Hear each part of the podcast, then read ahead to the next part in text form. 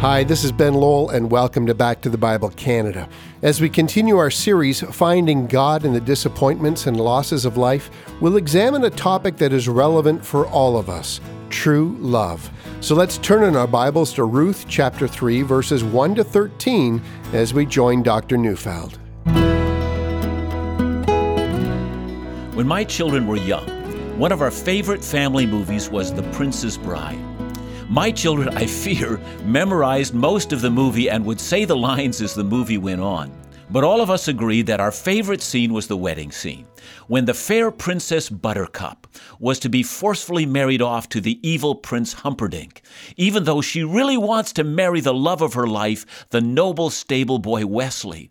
But now, against her will, she and the evil prince are in a grand cathedral surrounded by all the nobles in the kingdom, and there stands the priest to marry them, dressed in a grand religious robe. And then, in that grand formal occasion, he opens his mouth and begins to speak, and it's only then we realize he has a speech impediment. And so he begins by saying, Love, true love, marriage is what brings us together today. And my kids loved that line. They would laugh, and so would their dad. And some of the best stories are about love. If you pick up a romance novel, chances are that the way the plot line develops and the way the love story in Ruth develops will be very different. Unlike the Princess Bride, where the stable boy Westley fights to get his love back against all odds, in Ruth, Boaz, the knight in shining armor, seems prepared to give Ruth away to someone else. And unlike modern romance, when the dashing young man finally on one knee proposes, this middle aged man never actually gets around to proposing to the beautiful young woman. And finally, in desperation, Ruth does the proposing. And the only reason Ruth does it is because her mother in law has put her up to it. And Ruth did just what the older woman counseled her to do.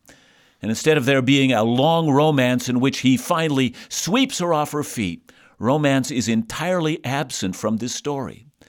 I know some of you women will say, Great, then Boaz is just like my husband and just like my marriage. Nothing romantic ever happens there either, and they made a book out of this, and they put it in the Bible. But that's just the thing. I'm not speaking against romance or of rekindling a sense of magic in your marriage. I'm all for that, only that true love is made of very different stuff than that. Unless one learns what genuine love is made of, all the candles and the right music and all the expensive presents eventually cannot express true love. The candles and the music can be a celebration of love, but they are not the thing itself. So, welcome to a love story that looks and reads so different than the ones we know. And just in case you are not married or engaged or even hoping for it, let me say there's enough in this account to teach each one of us what it means to be a lover in all scenarios. Please remember that a drama has led us to chapter 3. Both Naomi and Ruth, her daughter in law, are widows. And Naomi has lost all her ancestral property, and the two women are left penniless.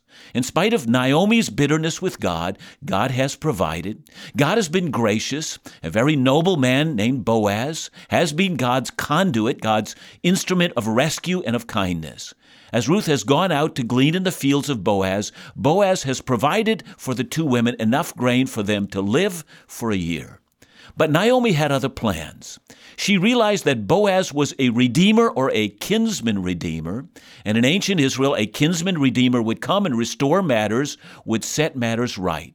In this case, he would marry Ruth, have children with her, and whose children would be considered as carrying on the family line of Mahlon, who was Ruth's dead husband. And with the marriage, he would also buy back all the land that Elimelech, Ruth's father in law, and Naomi's husband had lost. Naomi saw Boaz as the man who could put matters right. But in spite of his kindness and generosity towards Ruth, Boaz never lets a romance blossom. And so, as the barley harvest passes and as the wheat harvest passes, for seven weeks he makes no move, no overtures of love towards Ruth. And now that the harvest is over and Ruth will no longer work for Boaz, it appears that all hope of romance and love have died. Boaz has cared for Ruth, but never once expressed anything beyond his concern for her well being. But Naomi will not accept this. Let's read Ruth chapter 3, verse 1. Then Naomi, her mother in law, said to her, My daughter, should I not seek rest for you, that it may be well with you? Notice several things. First of all, it's now evident that Naomi has come to love Ruth. She calls her my daughter. You'll remember that back in chapter 1, she wanted her to leave her, and when she got back to Bethlehem, she didn't even acknowledge her. But over these weeks, as one sack of grain has grown to two, to enough to feed them for a year, she's come to realize that Ruth's pledge never to leave Naomi was made in earnest. And Ruth's love for a bitter mother in law is now being reciprocated. The two women deeply love each other. Notice also that Naomi wants Ruth to find rest, meaning she wants her to find security. She wants a husband to care for her. She mentions that Boaz is a kinsman redeemer. He could become her husband. And with that, instead of approaching him directly, she devises a plot. I'm reading verses 2 to 5. Is not Boaz our relative with whose young women you were? See, he is winnowing barley tonight at the threshing floor. Wash therefore and anoint yourself, and put on your cloak and go down to the threshing floor, and do not make yourself known to the man until he has finished eating and drinking. But when he lies down, observe the place where he lies. Then go and uncover his feet and lie down, and he will tell you what to do. And she replied, All that you say I will do. Naomi knows that Boaz is out in the field winnowing. Now, for us urban types who have no idea what he's doing, let me explain it. Harvesting grain was done in three stages. First of all, workers would cut down the standing grain. Then the grain would be taken to a threshing floor in which the grain would be hammered off the stalks. The threshing floors were round on a flat, hard surface, and sometimes big square blocks of wood would be rolled over it, banging out the grain. Once you separated the grain from the stalks, then came the third phase, often done when the long harvest season was over. The grain is covered with chaff, and one would wait until evening when a wind would kick up, and one would throw the grain into the air, and the wind carrying the lighter chaff away, allowing the heavier grain to fall to the ground. Not until this process was done did they have grain ready for sale. So Boaz is winnowing, and then because the process goes on sometime into the evening, or because he wants to guard the grain, he sleeps on the end of the grain pile on the grain because it is comfortable. And then he spends the night out there alone, and Naomi knows that the man has a custom of doing this. So Naomi tells Ruth to dress for the kill. Wash, bathe, put on the best perfume because, ladies, if you don't know it, it's all in the presentation. Men are hugely visual and respond to the senses. And then she says, Go to where he's lying and uncover his feet. Now, all of us know what feet are, but let me point something out. The normal Hebrew word for feet is not used here, and in fact, the word for feet in this passage is used in only one other place in the Bible, and that's in Daniel chapter 10, where it speaks not of feet, but of the entire legs.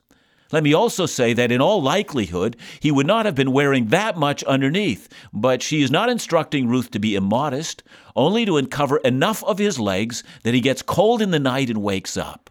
Then, says Naomi, after you've done that, lie down close to where he is and do whatever he says. Let me tell you why this is a very dumb idea. I can think of all sorts of reasons, but here are three of them. First, going out in the field at dusk left Ruth vulnerable, because all of this happens during a time of the judges when lawlessness and personal immorality are at all time high, and she could have been abducted. And more seriously, she could have been both raped and murdered. This idea left her in a vulnerable position. Second, Boaz could have taken offense and kicked her out, and then subsequently destroyed her reputation. In an instant, everything that Ruth had done to gain a reputation as a decent woman who is seeking the God of Israel would have been undone. Those of you who have listened to the series from the beginning know that the Moabites had a reputation for being sexually permissive, and there had been a well known incident in which Moabite women were used to seduce Israelite men and lead them to idolatry. Horrible images could have been conjured up here. Finally, people would have said, we can see that all Moabite women are no good. Everything good that happened to Naomi and Ruth up till now would then lie in ruins. This story of hope would have ended in disaster. Now, when we come back, I want to show you one more reason why this is a very bad idea. But at this juncture, notice that we really don't have to run ahead of God. The account of Jacob in the book of Genesis is the account of a man whom God has chosen to bless, and then spends the rest of his life deceiving and lying and manipulating and trying to get that which God was determined to give him in the first place as an act of grace. Or think of Abraham, who heard God promise to make him a great nation, and then seeing that the promise seems unlikely, sets out to have children with his concubine, all to achieve what God would have given him by grace and not by works. When we come back, we'll see how this gets played out. This introduction has given us a deeper insight into the unfolding of Ruth and Boaz's relationship on a number of levels. We can see how God ultimately brought them together, yet it was through the manipulative plan that Naomi had which started it all. But despite this, we also see that their coming together represents quite a remarkable example of the kind love that honors and pleases God. After the break, we'll continue to explore this in more depth. Every month, thousands of people across Canada send their gifts to support the ministries of Back to the Bible Canada. Your gifts sustain our Bible teaching program on this station, on our website, podcast, and mobile app. Your gifts make the audio programming and print resources available for free, breaking down barriers for anyone to access trustworthy Bible teaching. Your gifts provide our weekly young adult podcast and website inDoubt to thousands of young people. Your gifts are critical. So thank you. So please continue to support Back to the Bible Canada with your prayers and your financial support. Call us at 1 800 663 2425 or visit backtothebible.ca today. Now let's go back to the Bible with Dr. John Neufeld.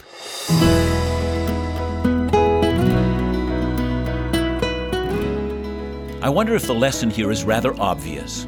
Too many of us are so insecure about the goodness of God that we fret and we fuss and we manipulate and we even do harm because we cannot rest secure in the fact that God loves us and is gracious. Now, we've noticed that Naomi's plan that Ruth should lie down beside Boaz in the middle of the night was a bad idea. It exposed Ruth to two dangers. The first was the physical danger of being attacked. The second was the danger that her reputation could have been destroyed. But there are two more dangers. The third danger is the most obvious of them. This could have led to sexual immorality.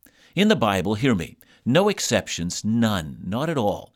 All sex outside of marriage, including one night stands, living together, sex with your fiance, or the statement that we're in love so it must be okay or homosexual relationships, or adultery, or anything sexual outside of marriage, all are condemned by God. Hebrews 13, verse 4 says, Let marriage be held in honor among all, and let the marriage bed be undefiled, for God will judge the sexually immoral and adulterous. Notice the writer of Hebrews presents us with two categories. God, he says, will judge people who commit adultery, that is, engage in sexual relationships while they are married to another. God condemns this. He says, let the marriage bed be kept pure. Pure means for one thing only. The only sexual relationship God approves happens in marriage. Sex is for marriage alone. But then the writer of Hebrews adds a second category. God, he says, will judge the sexually immoral. The Greek word is pornos or porneia. We get our English word pornography from that word, but in the Greek, the word does not refer to pornography per se. The word refers to all sexual relationships outside of marriage. Older translations call this fornication, engaging in sexual relationships while not married. So why? because the marriage bed, meaning the bed on which sexual intimacy is conducted, is a marriage bed. It is reserved for those who have committed themselves to one another in a lifetime covenant of fidelity. You see, sex is like fire. Fire is great, warms your home in the winter, cooks your food, and is absolutely magnificent on a summer campout. But if the fire is lit on the living room floor, it burns the house down. Unless the fire is set in the proper context, it kills and destroys a lifetime of dreams and wealth. The same fire is both beauty and destruction. Marriage is the context, which keeps the fire in a place of blessing. It is the fireplace that keeps it lovely but prevents the house from burning down. Indeed, Jesus himself spoke of this frequently, forbidding us even to contemplate porneia in the heart. In Matthew 15, he called it evil. It is very important for us to understand this. The sexual casualness, which is a part even in contemporary Christian culture, belies any sense that we're the children of God.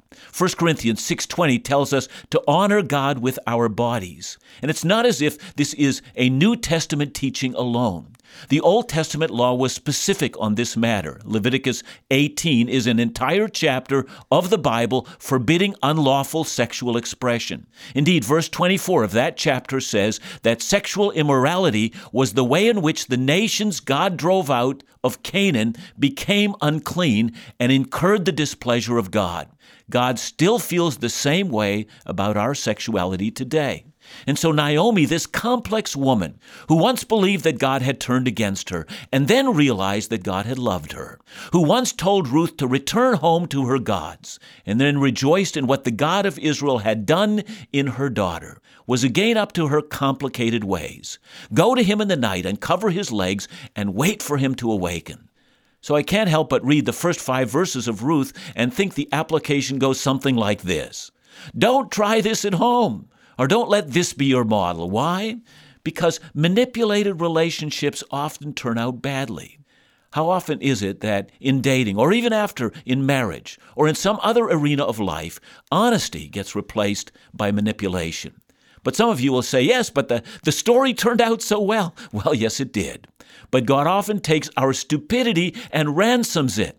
But it is unwise to think that it is an argument to act in this way. But Ruth submits to her mother in law, and they have a plan. So let's keep reading. Verses 6 to 9 reads as follows So she went down to the threshing floor and did just as her mother in law had commanded her. And when Boaz had eaten and drunk, and his heart was merry, he went to lie down at the end of the heap of grain. Then she came softly and uncovered his feet and lay down. At midnight the man was startled and turned over, and behold, a woman lay at his feet. He said, Who are you? And she answered, I am Ruth your servant. Spread your wings over your servant, for you are a redeemer. It's evening, the winnowing is done, and Boaz has eaten and drunk, and he's in good spirits, and he lies down and he falls asleep. Ruth is very quiet and uncovers his legs, but does not lie down beside him. She lies at his feet, taking not the position of an immoral woman, but of a submissive woman. And in the middle of the night, as his legs are getting cold, he wakes up and sees a woman at his feet and he asks, Who are you? And I was thinking this week of all the rude awakenings in the Bible. Adam woke up and found that he had surgery and that he was married. That's a rude awakening. Jacob woke up and found out that he was married to his fiance's unattractive sister. That was a rude awakening. Samson woke up and found his girl had ratted him out to the police and he was going to jail. And in the New Testament, well, Joseph woke up and found that he was going to marry a pregnant teenager.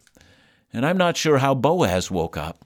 He woke up to find a beautiful woman at his feet who smelled real nice, and his first thought might not have been that this was a rude awakening, or did he? You remember that the major hurdle that Ruth had to overcome was her ethnicity. The common assumption around Moabite women was that they were sexually immoral. In fact, in Genesis 19, we are told that the birth of the Moabite people occurred because Lot's daughter got him drunk, lay with him, and bore a son named Moab. And here was Boaz, not drunk, but has had some wine, and here's a Moabite woman lying at his feet. And what should he think? She wants to have a child with him and claim her inheritance from him. That, too, folks, is a rude awakening. What I find fascinating is Ruth's bold and, shall we say, almost brash words to him, and Boaz's kind response. First of all, notice in verse 9 that she identifies herself as his servant. Back when we were in chapter 2, we noticed that Ruth called herself Boaz's servant, but back then we noticed that there were two Hebrew words for servant. In Ruth 2, she called herself Boaz's shifka, which is the lowest of all slaves who have no hope of advancement. But now she uses the word ama, which is a reference to a servant who can advance to become a wife. I wonder if Boaz noticed that. Well, I'm pretty sure that he did. But I noticed that Ruth did not profess her love for him. She expressed rather her commitment to carrying on this relationship within the confines of the covenant of God. She doesn't want a man, she wants a man who will act in accordance with the revealed will of God in the Scripture. And so begins one of the most beautiful love stories in the Bible. Love to a love. And yet, this story confesses that true love only happens when two people agree that the relationship that they will share will be in conformance with God's direction for their lives. Next week, as we finish the story of Ruth, we're going to see how love and the kindness of God are a part of God's story to bring in the Messiah. But this time, we've wanted to notice as well that when love fully develops, it is to develop within the confines which God gives us. What an important lesson for us to remember, because all of us know how much we want and need love, but we need God's direction more than anything in this area of our lives. John, this has been a challenging message. Uh, you know, we're all confronted at times in life with uh, decisions that we need to make, and sometimes even those that we trust the most can give us bad advice, and we go out and do something and we regret it afterwards. Uh, so, what does that say about where we should be seeking advice from? So many thoughts come to mind as you mention this, Ben. Uh, one of the thoughts are that we need to seek advice from the Word of God. We need to discern the advice that we receive from others on the basis of a knowledge of the Scripture. And even people that we trust or have advised us well in the past might not advise us well in the present sense. And so I think we need to know the Bible well enough and to have the kind of confidence in the Word well enough so that we might be able to say of a piece of advice, this sounds good, it sounds biblical, or this doesn't. I think there's another piece that is also a part of that formula, and that is uh, sometimes we have followed advice and sometimes it's been bad advice, and we think because of that, things are in such disarray that they can't possibly be redeemed. And I think we need to also see from the story that we've just read that God sometimes uses some very difficult circumstances to work out His will. So we need to be confident that God is still there. So, John, you have a tough decision to make. Where do you go? What are some of the criteria you use? Well, Ben, I do consult with others. I mean, the Bible says, in a multiplicity of counselors, there is wisdom. And there are people in my life that I want to give permission to speak into it. But in the end of the day, I do know that the decision is mine to make. And so I want to make it listening to others, but also listening to the Word and letting the Word be supreme. Join us again next week as we continue our series in the book of Ruth right here on Back to the Bible Canada. In the encounter between Ruth and Boaz, we've seen a picture of God working through the faulty plan of Naomi to bring about this beautiful marriage between two godly individuals. I hope that you've been blessed by today's message as we're reminded of what true love really means, in contrast to the vastly different idea we get from the secular culture around us. Let us pray and seek to reclaim God's design for relationships in all respects within the church and the world today. Join us next week as Dr. Neufeld begins the third and final week of this great series on Ruth.